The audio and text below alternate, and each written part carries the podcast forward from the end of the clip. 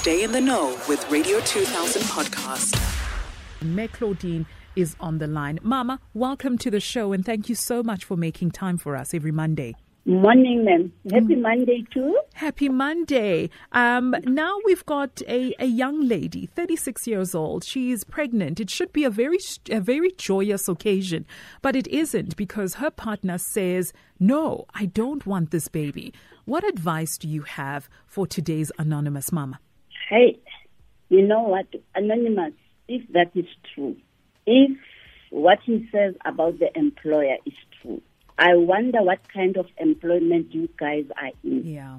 Like you, I suspect he wants out. Mm. This is a tricky one.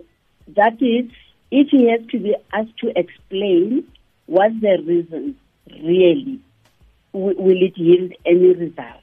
What's interesting is that many couples still do not engage in any talks about pregnancy. Mm. You know, it's just like pregnancy pounces on them many times. And more, prevention of pregnancy or fertility matters are entirely left in the hands of the women. Yeah. Men mostly engage if they have to decide whether to keep the pregnancy or not, unfortunately. The question is, if he is that wary of conception, did he practice safe sex?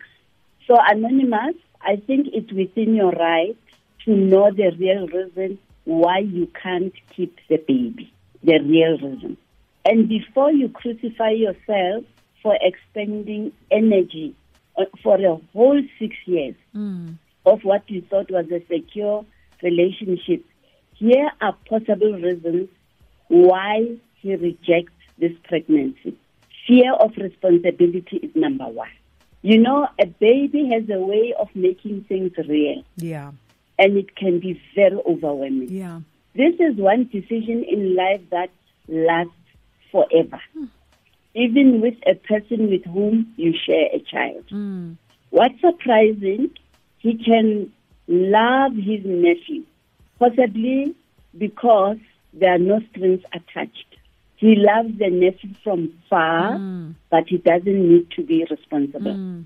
Number two, childhood issues. You know, he might have unresolved issues with his parents, I'm guessing here. And number three would be he might not be ready to settle. To change his mind is safe. Yeah. So if he settles, there's no room. This person is not in it. Look how many relationships he has had to give up. So he says, if that is true. Yeah. He might doubt the strength of your relationship, or as you said, you might not be the one. It's not a relationship for you, anonymous. Mm. So lastly, anonymous, I'm going to ask you to be aware of the following. Keeping the baby is solely your decision.